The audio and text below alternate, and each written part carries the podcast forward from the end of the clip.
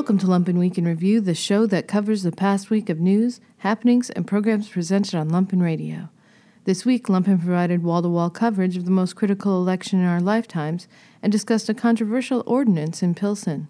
All this plus the Trump Diaries, Size Matters, and AWCY FM, only on the Lumpen Week in Review for November 6, 2020. The Lumpen Newsroom provided wall to wall coverage of the 2020 election. In this segment, Mario Smith, Jamie Trecker, and John Daly spoke with U.S. Senator Dick Durbin about the fallout from the election and the challenges facing America going forward. Full election coverage continues on Lumpen this week and on our Twitch channel. Senator, thank you so much for making time for us today. We really appreciate it. Happy to be with you. Senator Durbin, when we look at the at the um, the overall picture of of the massive amounts of people who voted early, um, the the enthusiasm to actually get out and and or, or, to mail in a ballot or to to to go early and, and vote. What does that say to you? Two things. First, we may break every record in America in terms of turnout for this vote today when it comes to President of the United States. And I sure hope we do. If, if you have a thriving democracy with a future, you need voter participation. When voters vote with their feet and say, why waste my time? I'm not going to waste my time and my vote on these people. I don't trust any of them. That is not a good commentary on who we are and where we're going. If the opposite is true today, and we, we reach record-breaking numbers, uh, then that's an indication that folks have been following this very closely on both sides. We got to be careful to say that on both sides. And secondly, of course, is this coronavirus. There are just an awful lot of people who said, "Why risk it? I'm going to you know, get a paper ballot." They tell me in Illinois they're going to give me if uh, opportunity to do that, uh, vote that way, I'll do it that way. Uh, and more and more people did it that way. Now, the interesting thing in history is once people start to vote a certain way, they don't change. Uh, we have a lot of African Americans, for example, who don't trust a paper ballot. They don't think it's ever going to be counted. They want to show up physically, personally at the polling place.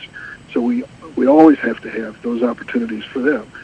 Others, historically, when they switch to paper ballots and voting early, that's the way they do it forever. That becomes their style. Five states in the union have all vote by mail. And you think, oh, Oregon, those liberals. Well, it's also Utah, and those are not those liberals. And Hawaii, I've forgotten all the others. But the notion is we're moving toward an easier way to vote, which goes to a larger issue. I, I don't want to take this any further than you'd like, but I look at the Republican Party and think to myself, it appears now that they've taken a hard look at the demographics of America and don't like what they see. The alternative to demographics is voter suppression. If you can figure out a way to reduce the voting population in groups that are going to vote against you, you've got a better chance. In a low turnout election, it can make all the difference in the world. But it's a heck of a thing to carry into the history of the United States.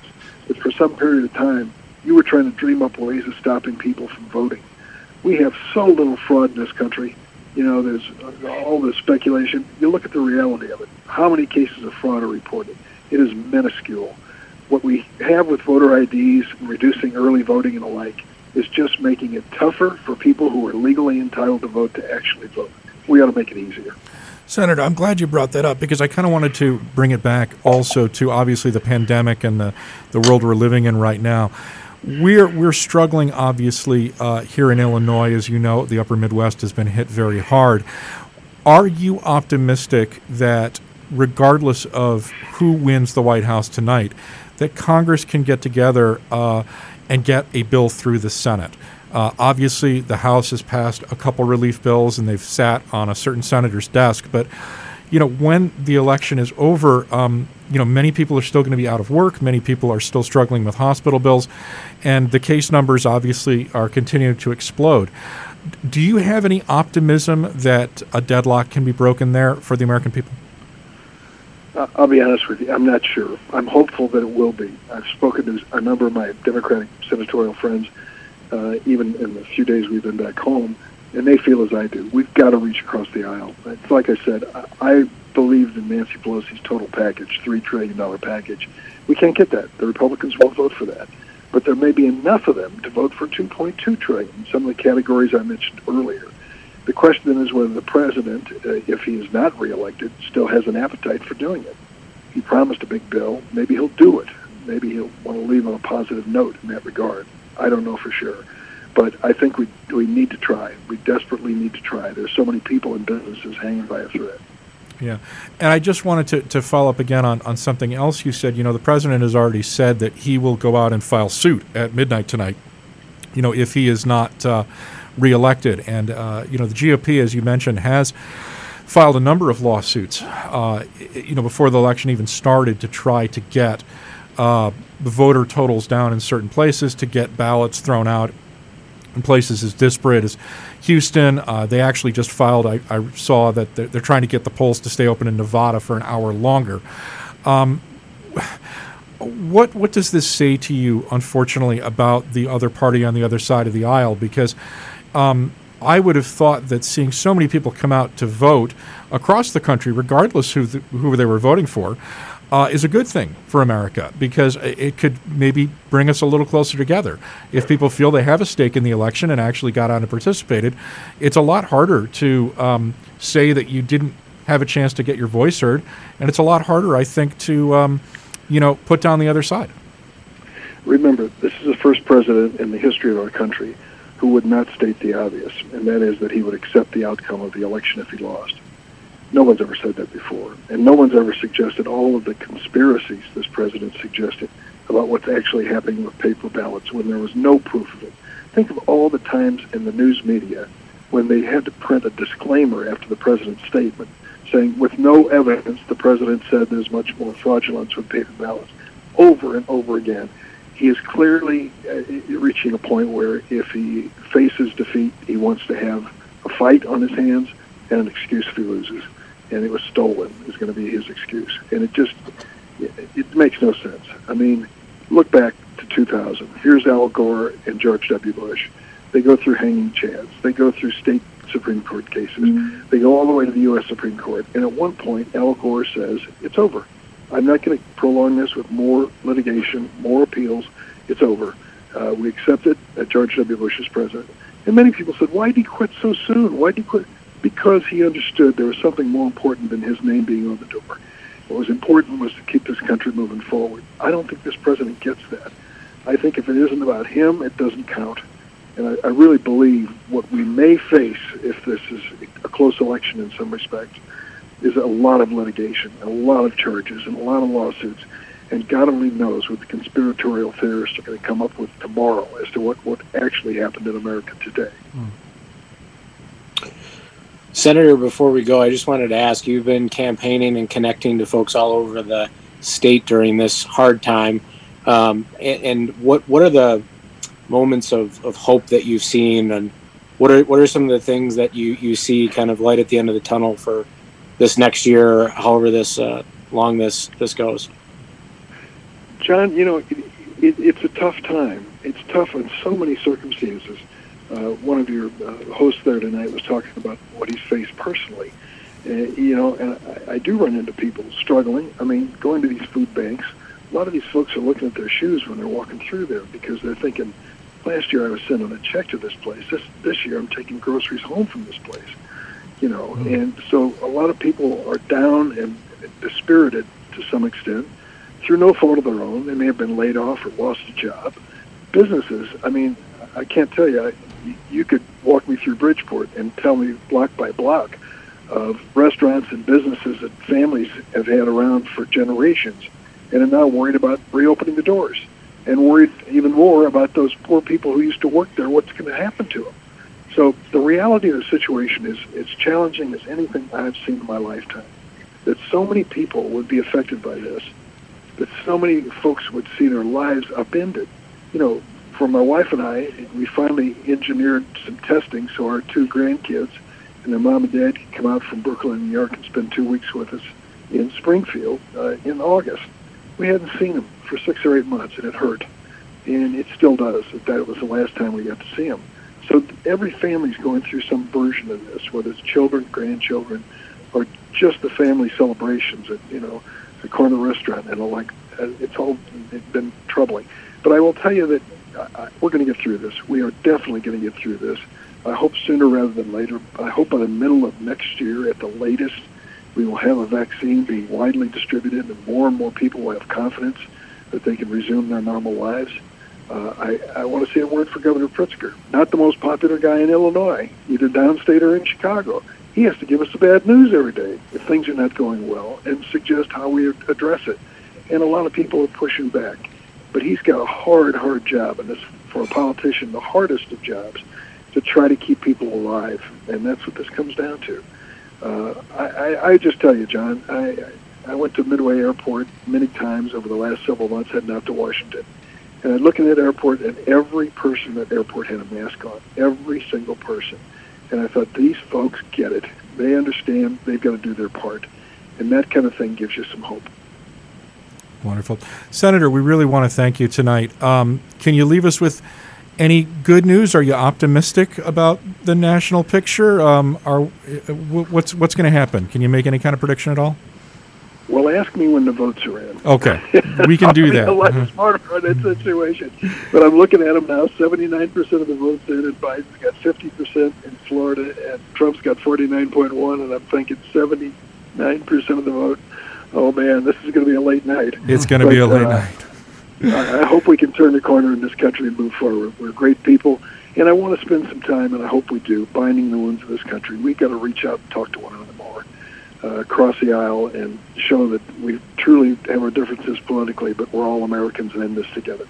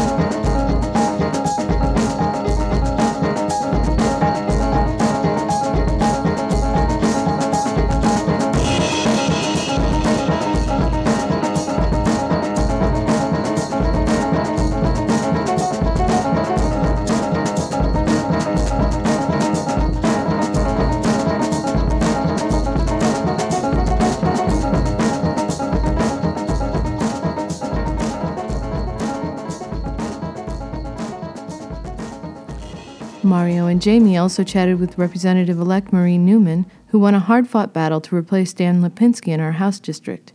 Newman discussed what challenges Democrats face in a divided Washington and just how much they can accomplish with an obstructionist Senate. Joining us on the phone right now is the new House representative from the 3rd District, Marie Newman. Marie, how are you? I am well. Good Congratulations. Marie, thank you so much. Yeah, th- Marie, thanks so much for taking time out of your schedule to talk to us. And again, congratulations. Marie took over a district. Uh, it is actually our district uh, down here. Uh, she took over from Dan Lipinski, and she beat off a very tough challenge. And, and Marie, if you don't mind, I'd like to start there. Um, sure. One of our earlier guests uh, thought that in Illinois, Democrats uh, might have struggled because of some blowback from the lockdown orders that uh, Governor J.B. Pritzker put in. And uh, you know, he made the point that uh, unfortunately, when you do these things well, uh, you know, people are healthy and survive, but then they don't realize that you know they were actually helped by that because the orders worked well and people didn't get sick. What I, I looked at your race and I thought it was a little closer than I anticipated. Did you think your race was closer than you thought it would be? And and I guess overall, what was your sense of how uh, the down ballot races did in Illinois this year? Yeah, so all good questions. Um, I guess I would start with, um, you know, in terms of the, you know, nobody liked the lockdown, you know, including Governor Pritzker, including Lori Lightfoot. You know, I mean, nobody liked the lockdown. Um, we would all prefer to have um, some level of normalcy, but it was the right thing to do to keep people safe and healthy. So um, let me start there, and let me start by saying that the state had, given the void in leadership um, coming out of the federal um, government, uh, meaning there was none, um, and then there was, you know, uh, negligence and incompetence. The fact that we had a strong um, uh, leader in Governor Pritzker and um, in terms of our mayor, um, they both did a really amazing job with uncharted territory. So um, let's start there. people did say stay healthier. We probably um, reduced and prevented a lot of deaths and you know a bunch of things. Is it horrifying where we're at? It is very sad. Um, is it um, really troubling that our numbers are escalating today? I saw that you know they went up, they jumped up, you know, uh, exponentially again. Yeah. Um, this is very serious stuff, and and I understand. Look, I I hate that I can't um, go get go to my favorite hot dog place and get a hot dog. I hate it. like it makes me cray cray. But um, you know, we are where we are, and I think we have to accept that. and We have to be good neighbors to one another. So there is that. I do think that in terms of the effect on the election, there may have been. But look, we I think that um, Democrats had a good night. I don't think that I don't want to diminish anybody's win here. You know that the fact that you know we um, you know maintained all of our seats. I do believe Lauren Underwood will um, Lauren Underwood will prevail. She's got a bunch of uncounted votes that'll likely be Democratic votes. So I think we will hold um, all of our seats. and I'm very sad about uh, Betsy Londrigan's loss? Hundred percent. Um, I think that you know we did um, well and fine. Um, could we have done better if it was not, um, you know, the era of a, a pandemic where where people are just really suffering overall? Um, what I will remind everybody is uh, what your your formal guest or, or panelist said is that when things are going well or better, people forget how they got there. And if we had not put all that stuff in place, we wouldn't have um, any level of normalcy right now. So um, did it maybe affect us? Yeah, it maybe affected the election for sure. But um, it, you know, being alive is better than dead, as I always say. Clearly.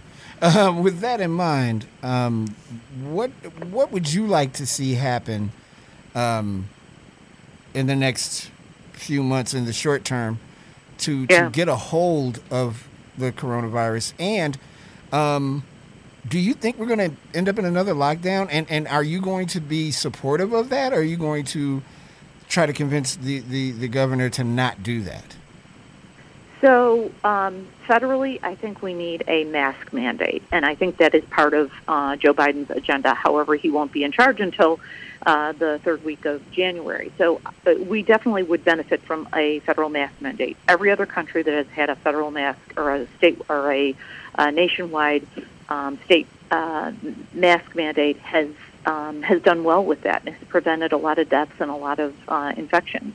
Um, so I would like to see that, and whether we do it at a federal level or state level, um, I, I think that would be a very important step. Um, do I think we should have a 100% lockdown where pe- people can't leave their homes? No, I don't. I don't think actually that is the answer. Do we have to have strong restrictions? I think that is the answer. Um, so, um, Wi- uh, but I also think we should follow the science. with, with all due respect, we just even if those numbers continue to rise as if as they did today with ten thousand new cases reported in a day, you think that we should still not have a lockdown, or or, or, Well, I guess let's define lockdown, right? Is that are we going to go back to phase two? Are we going to Yeah. go back to phase one? What are we going to do? I, I, what I would say is, is that uh, I'll be honest. I've been running a campaign, and I haven't looked at all of the numbers Yeah. yet. So, um, I trust uh, Governor Pritzker, um, Dr. Arwady, and all of the experts to make good decisions for us.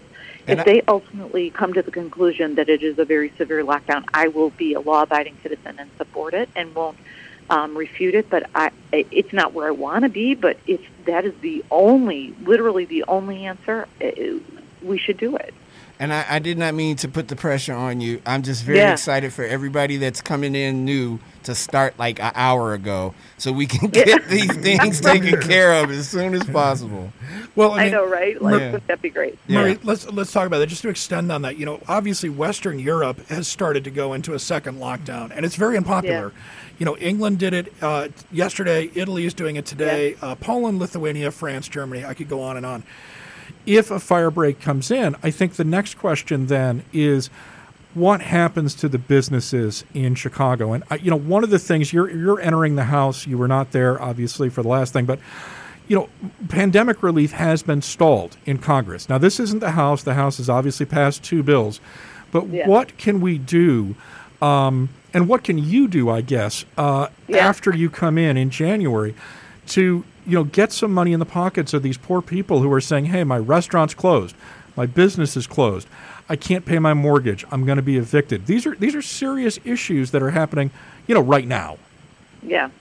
Well, it would have been ideal if um, the um, third package had been uh, passed through the Senate, and then the president would have signed it because it would have given relief to um, small businesses. Um, it would have given uh, unemployment insurance uh, extensions to individuals. Um, also, the, the remedy of having the money go directly to FEIN and EIN codes would have dramatically made it a, a shorter system by which people would receive their funding. Um, and then funding uh, states and cities and towns and counties and uh, hospitals and testing. That would have been the ideal thing. That bill was a great bill, right? Um, now, what I will say is, is that um, that will be the first point of business um, right after Congress gets started in January. That that will be the first bill that goes out. Obviously, relief is number one because without relief, nothing happens. Um, so I think that's number one. But simultaneous to that, uh, Biden and Harris have a good um, pandemic uh, relief program that it would be federally mandated with um, testing being made available on a more widespread level and making sure that the vaccine is distributed through uh, um, a, National Defense Production Act um, distribution model. Um, you know, all of those things um, have to happen in concert. So what I would say is let's take the bill as is um, brush it off, get it through the Senate, um, and then get the, the our new uh, presidential team to sign it, and um, we will be moving. But getting that relief, that relief for all of those areas is critical. I, you know, there's just no, there's nothing else more uh, important than that. You know, I want to switch gears for one second. You know, we've we've been talking through the show. Obviously, we've been kind of stuck here for a few days, talking about the election, not sleeping, not really thinking much. But one of the things that strikes me is that the Republicans uh, made this much closer, first of all, than the polls forecast.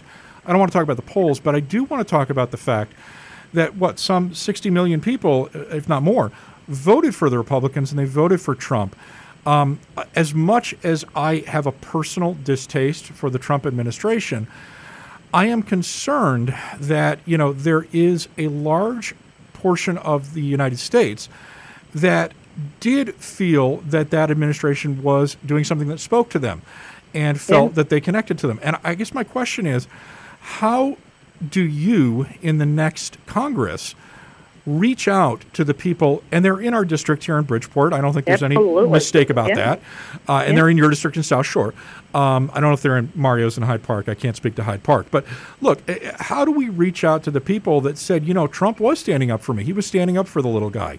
He, he was giving us no BS, as his posters put it. What, yeah. what happens there? Because you do have to represent everybody in the district.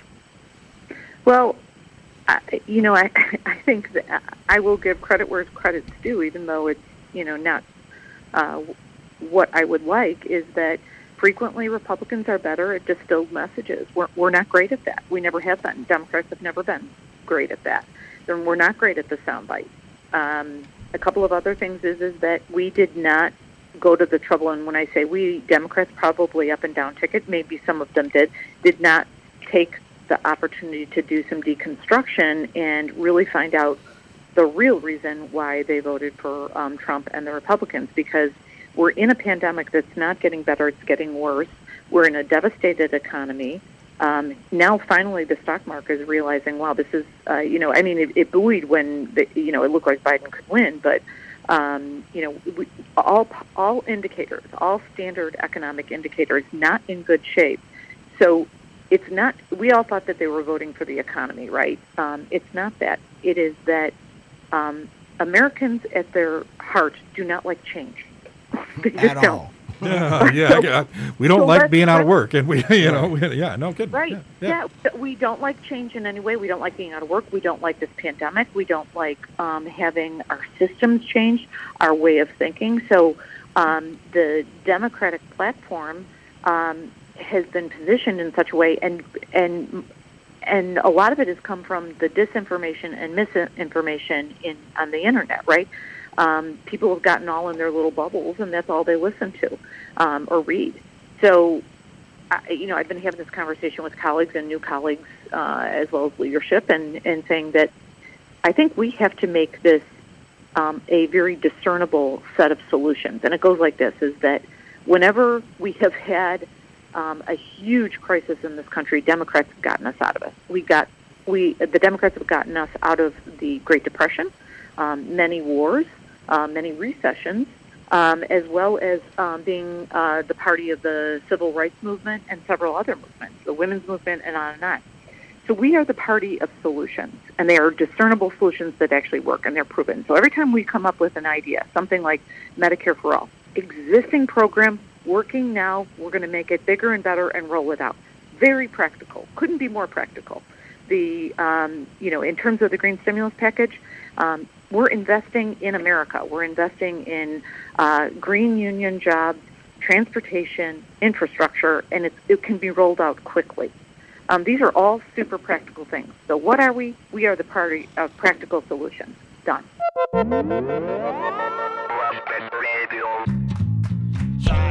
Matters, size matters. With Kyle Seismankowski. Welcome to the show. I'm standing outside the Co Prosperity Sphere here on Morgan, waiting for Kyle. And this episode will.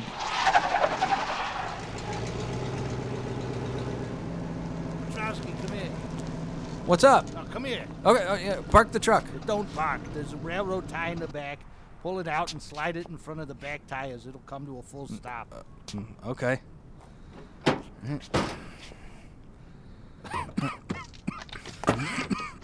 Ah, serious carbon monoxide stuff going on with this truck. That's not good.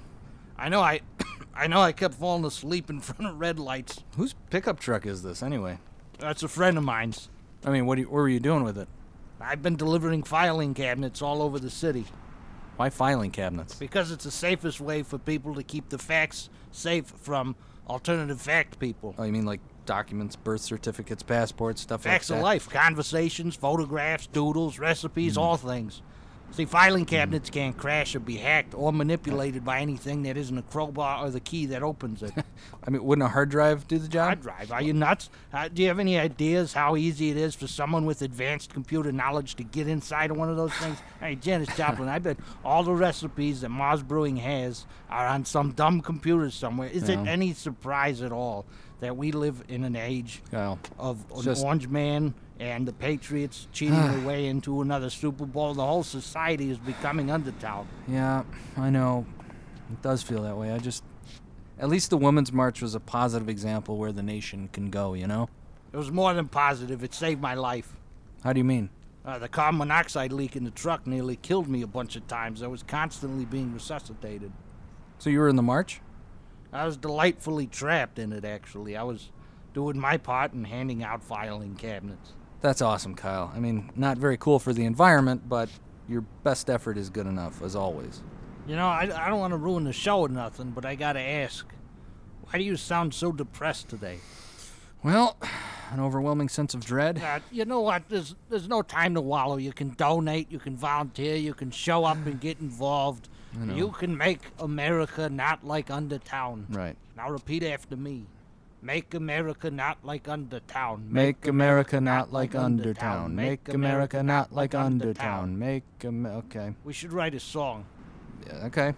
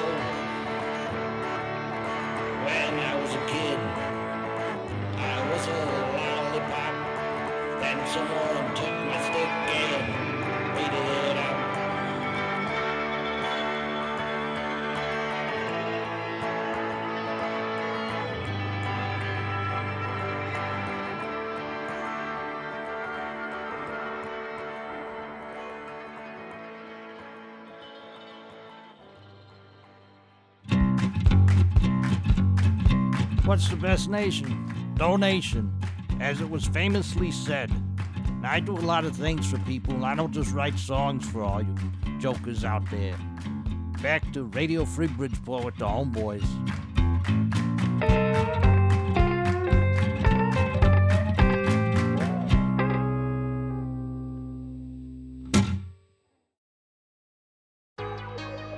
This week on the Trump Diaries, 30,000 COVID infections are linked to Trump rallies. Don Jr. falsely claims deaths are zero and the experts are all morons. Election day goes off smoothly. The U.S. remains on a knife's edge as Dems keep the House and the Senate stays in play. And Joe Biden is elected the 46th president of the United States. Is this the end of the Trump Diaries? Well, no. These are the Trump Diaries. Day 1380, October 30th. United States set a grim record with 90,456 new COVID cases reported in a single day, hours after the United States logged its 9 millionth case. The USA has seen over half a million new cases in the past week. That is the most for any seven day period since July. Cases are on the rise in every state save Hawaii. Trump has continued to baselessly claim that we are rounding the turn on the pandemic and lies that deaths are way down in the U.S., claiming that mass testing has exaggerated the number of infections. Vice President Mike Pence, who is the ostensible chair of the White House's coronavirus task force, hasn't even attended his own planning calls in over a month. Don Trump Jr. falsely claimed that COVID 19 deaths have dwindled to almost nothing on the same day that at least 1,000 Americans died from it. On Fox News, Don Jr. said, quote, If you look at it, I put it on my Instagram. I went through the CDC data because I kept hearing about the new infections, but why aren't they talking about the deaths? Oh, the, oh, because the number is almost nothing because we have gotten control of this thing. Trump Jr. then called the medical experts truly morons. His interviewer, Laura Ingraham, noted on air that this was completely untrue. And speaking of her, Ingraham later showed up at a White House function that same day where she was publicly mocked by Trump for wearing a mask. The DHS has withheld data from the public about which hospitals and which communities are reaching capacity. Only one member of the coronavirus task force, that's Admiral Brett Giroir, appears to receive those documents directly. Trump has stripped gray wolves of their Endangered Species Act protection. Gray wolves were listed as an endangered species starting in 1967 and have seen their population rebound. However, there remain only 6,000 known gray wolves in the U.S., and thousands of acres of habitat remain uninhabited by any wolves at all. A group of Trump supporters driving trucks and waving Trump flags surrounded and slowed a Biden Harris campaign bus as it drove down Interstate 35 in Texas, leading to the cancellation of two planned rallies. The FBI said it was investigating. In response, Trump tweeted a video of the incident with a message, quote, I love Texas. In my opinion, these patriots did nothing wrong. The FBI and justice should be investigating the terrorists, anarchists, and agitators of Antifa. Day 1381, October 31st. The U.S. economy shrunk by about 3.5% during the pandemic. However, gross domestic product grew by 33% in the third quarter as businesses reopened and people increased their spending. That is expected to fall back now dramatically as the Senate has refused to take up pandemic assistance legislation and is now recessed until November 9th. The Department of Health and Human Services awarded a $250 million advertising contract to, quote, defeat despair and inspire hope weeks before the election. That campaign, helmed by the ousted Michael Caputo, wanted to use the ads to support Trump's reelection with themes like, quote, helping the president will help the country. Caputo polled 274 celebrities, but only 10 were approved before the plug was pulled. Among those who did not make the cut were Jennifer Lopez because she had criticized the president's immigration policies during her Super Bowl performance, director Judd Apatow because he, quote, believes Trump does not have the intellectual capacity to be president, and Johnny Depp because he seems to be aligned with traditional liberals. And Trump's Interior Secretary David Bernhardt shared a video that flashed images of birds, mountains, and plains over text hailing Trump for, quote, preserving the awesome majesty of God's great creation. Bernhardt is now under investigation for violations of the Hatch Act. Congress and the State Department's Inspector General are investigating Mike Pompeo and his wife for potential repeated misuse of government resources. Pompeo, his wife, and his son repeatedly emailed State Department officials about personal matters, including travel plans, restaurant reservations, and maintenance requests for the house they rent. Stephen Miller says he has a four pronged shock and awe plan to end immigration in the USA after the election. Miller wants to limit asylum, punish all sanctuary cities, expand the so called travel ban, and limit all work visas. The objective, Miller said, is, quote, raising and enhancing the standard for entry to the U.S., and said that executive orders are ready to be signed in shock and awe style if Trump is reelected. And in Graham, North Carolina, police broke up a Get Out the Vote rally by using pepper spray on participants, including young children. Police also made numerous arrests. Organizers of the rally called it flagrant voter suppression. Day 1382, November 1st. Walmart pulled all guns and ammunition from its stores in the U.S., citing concerns of civil unrest.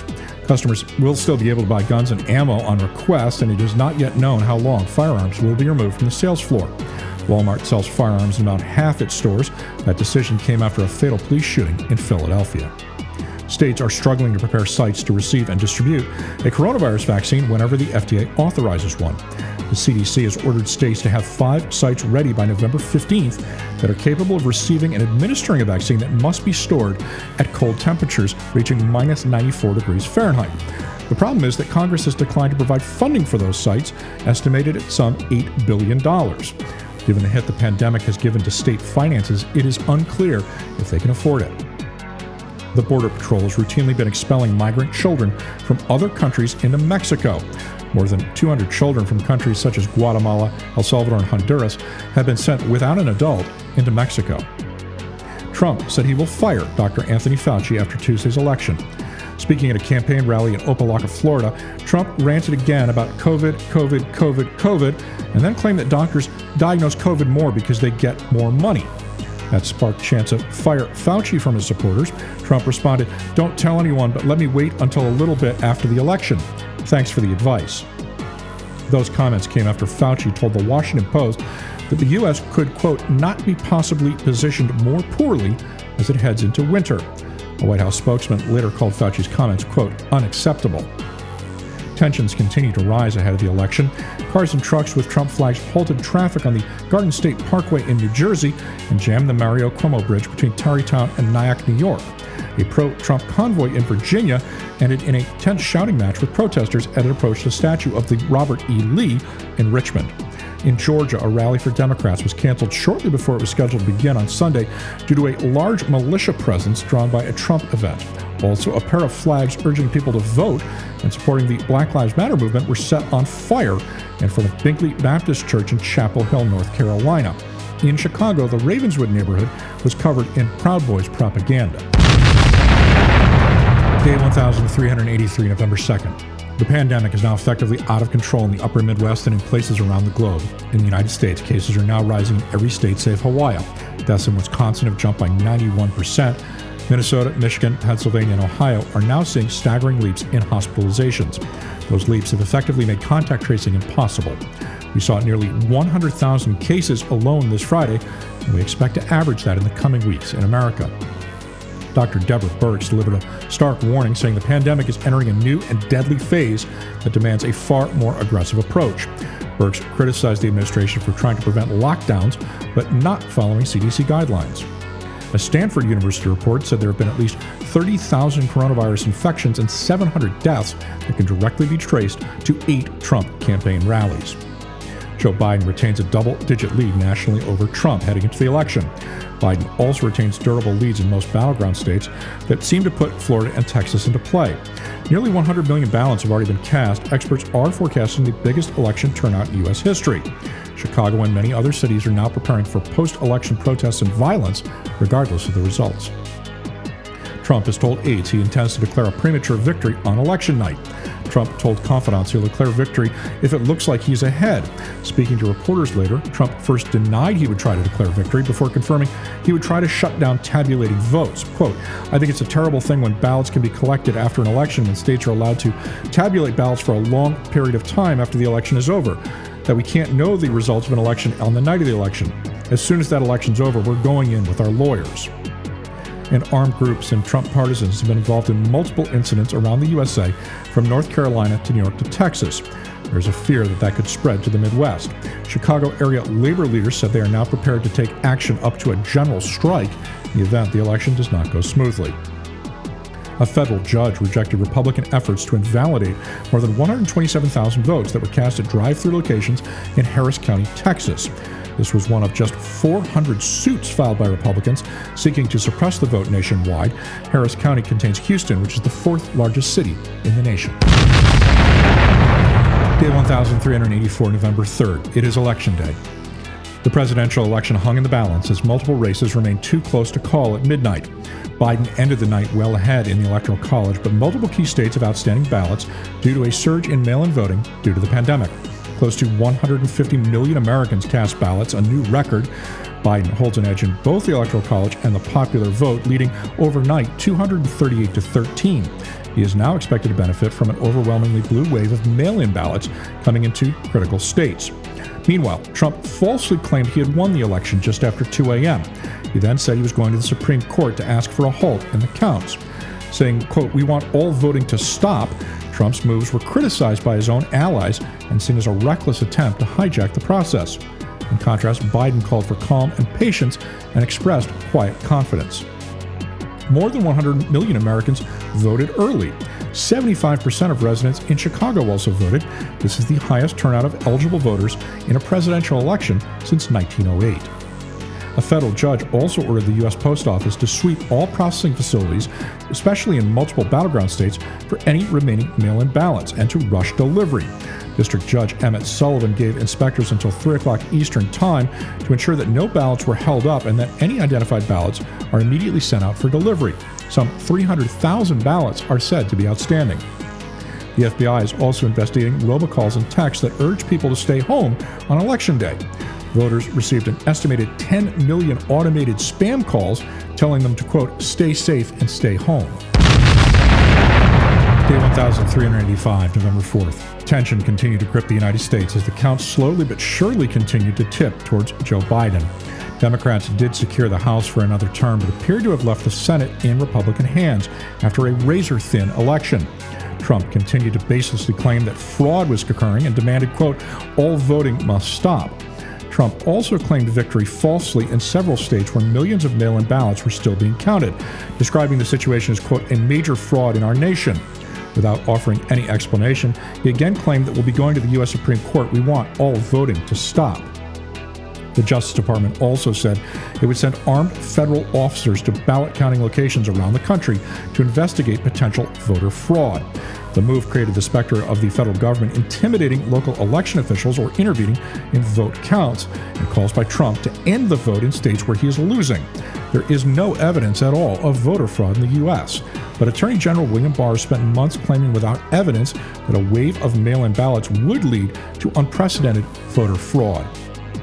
The U.S. Postal Service also failed to comply with a federal judge's direct order to sweep 12 postal processing facilities covering 15 states for undelivered ballots.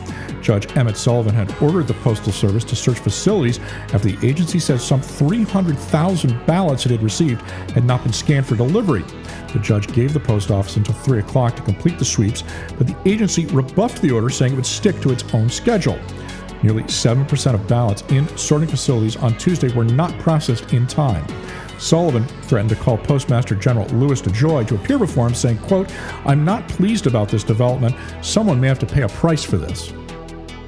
The United States has officially left the Paris Climate Agreement, that is a global pact forged five years ago, to avert climate change. Trump administration formally notified the UN a year ago that the U.S. would withdraw. Trump and Jared Kushner demanded that Fox News reverse their call that Biden had won Arizona. But the head of Fox polling, Arnon Mishkin, told the channel's viewers that he would not be changing his mind on the basis of, quote, we strongly believe our call will stand, and that's why we're not pulling back the call. A visibly exasperated Mishkin said the objections, quote, were like talking about what would happen if a frog had wings. Deutsche Bank is now reportedly looking for ways to end its relationship with Trump after the election. Trump owes that bank close to $340 million across three loans, which will start coming due in the next two years. Day 1386, November 5th. Protests roiled American cities in response to Trump's efforts to challenge the vote count in the presidential election. In Minneapolis, protesters blocked a freeway, prompting arrests. In Portland, hundreds gather on the waterfront to protest an attempt to intervene in the vote count as a separate group protesting the police and urging racial justice surged through downtown. Protesters also gathered in Philly, LA, New York, and Chicago.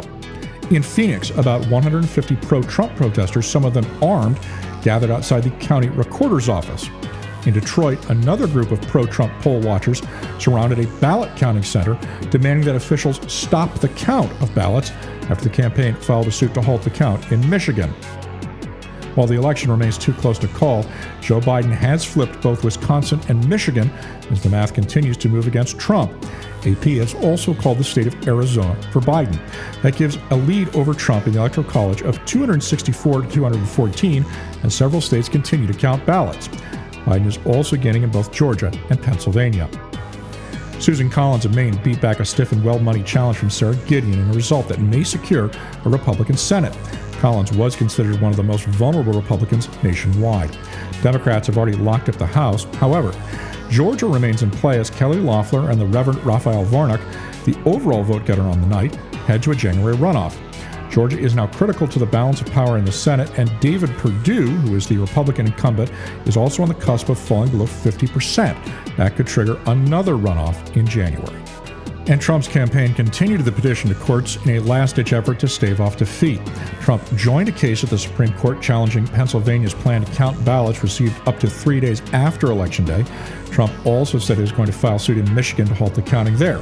It asked Georgia to enforce strict deadlines in Chatham County in the wake of unfounded allegations that a small number of ineligible ballots might be counted in one location. Trump has also demanded a recount in Wisconsin. In a bizarre on air rant, alleged lawyer Rudy Giuliani claimed that Biden could have voted up to 5,000 times in Philadelphia. Biden is, in fact, not registered to vote in Pennsylvania. He is registered in Delaware. Giuliani then suggested he would file a national lawsuit. It was unclear what he was talking about. Eric Trump also claimed the results in Pennsylvania were not democracy and the result of massive corruption. Meanwhile, the United States set a record with 102,000 COVID cases yesterday. Overseas, sterner measures are coming into play. England will be under a second national lockdown, joining Italy, Poland, Lithuania, and France.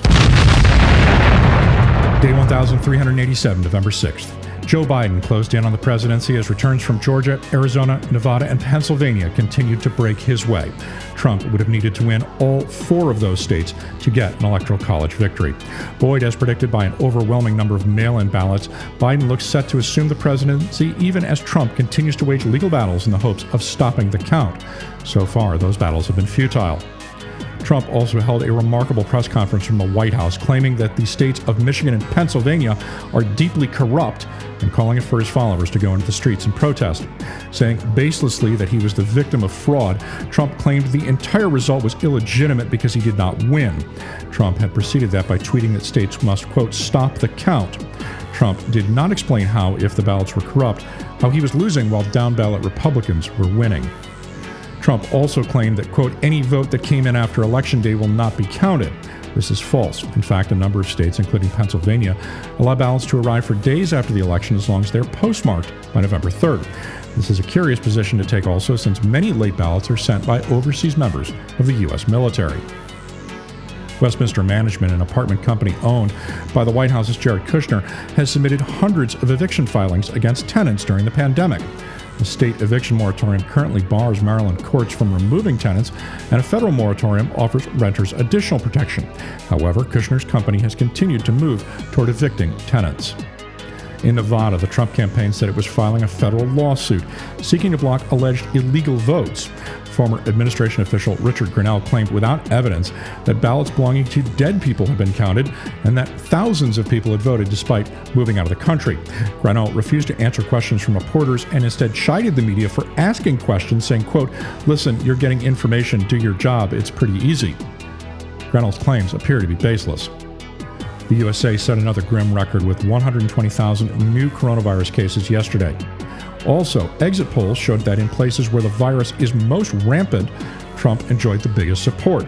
Those results suggest widespread pushback against lockdowns and other public health orders such as mask wearing. Twitter permanently suspended an account belonging to Steve Bannon after he suggested that Dr. Anthony Fauci and FBI Director Christopher Wray should be killed and beheaded. His comments were made in a video posted to his Facebook, YouTube, and Twitter accounts. Bannon falsely claimed that Trump had won re election and said that he should fire both Fauci and Wray. Quote, I put the heads on pikes. I put them at the two corners of the White House gates as a warning to federal bureaucrats. You either get with the program or you are gone. And just before this episode was recorded, Pennsylvania was called for Joe Biden. That ensures him of the presidency. Trump said he would not concede. These are the Trump diaries. This week we play a tune from our friends in Anfang who appeared in Studio A before the pandemic. This is Mistake. It was produced and engineered by Ari Shellis.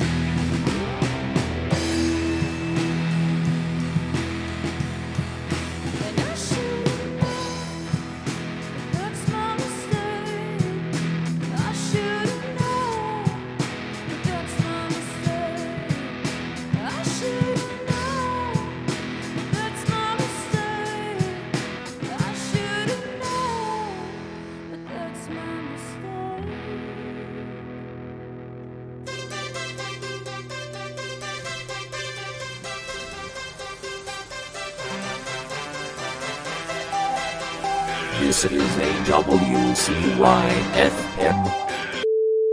I, I do have something I would like to speak about Of course. with regards to the um, once again the, the spookiest time of the year, the scariest time of the year, the election election day. Um, uh, specifically, Mm-hmm. And with- perhaps one of the most spooky areas of science, and that is math. uh, easily the the spookiest part of of science as a whole.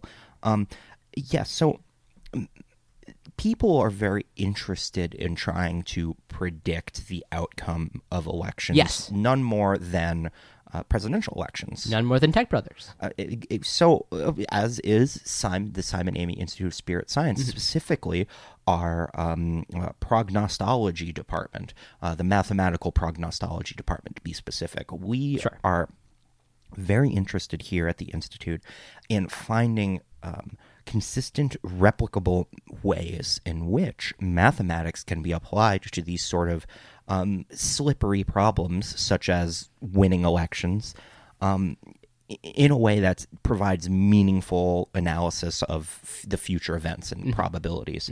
Um, and to go to the wider sort of political uh, analysis sphere, generally speaking, uh, most of what ends up being used for similar endeavors is, is statistical analysis, uh, albeit very complex statistical analysis, Uh, uh, certainly, yes. but statistical analysis nonetheless. in, in a variety of in a variety of ways, both algorithmically, both uh, uh, and analytically, uh, creating graphs, creating models, etc. Right, man. But but the the fact of the matter is is that mathematics is such a wide field that encompasses so many um, different tool sets and uh, sort of capabilities Of course. that simply relying on probability distributions and these sort of within the realms of statistics there's more out there is what i'm trying to say there's so much more out there that, that could provide a, um, a, a another toolbox another way to approach the problem Well, you, you've Um, piqued my interest, Rowan. well, exactly, and and so uh, the the Department of Mathematical Prognostology um, at uh, the Simon Amy Spirit Science Institute um, are investigating a number of different methodologies outside of statistics to to predict events and determine likelihoods of events. Um, we're looking at things like set theory, abstract algebra, um, as well as what we've specialized on and what we've honed in on, which is the the uh, numerological theory. The numerological theory. Numerological theory, yes, um, known by uh, the uh, poorly uh, poorly informed as numerology. Right. Who tho- those who do not understand that it's a it's it's a theory. Broadcast every Saturday, 8 to 9 p.m. The Lumpen Week in Review is produced by the staff and volunteers of WLPN LP Chicago, the community radio of the future. The Week in Review is overseen by Jamie Trecker, voiceovers by Shanna Van Volt, additional production by Cole Eisenberg, Julie Wu, Sergio Rodriguez, Neil Gaynor, Lane Gerbig, Alexander Jerry, John Pietrowski, Ari Shellist, and Annie Klein. Live music production by Ari Shellist. The Lumpen theme, background, and interstitial music is by Mike Perkins. The Lumpen radio sting is by Dan Jugel. For more information on Lumpen Radio, visit lumpenradio.com.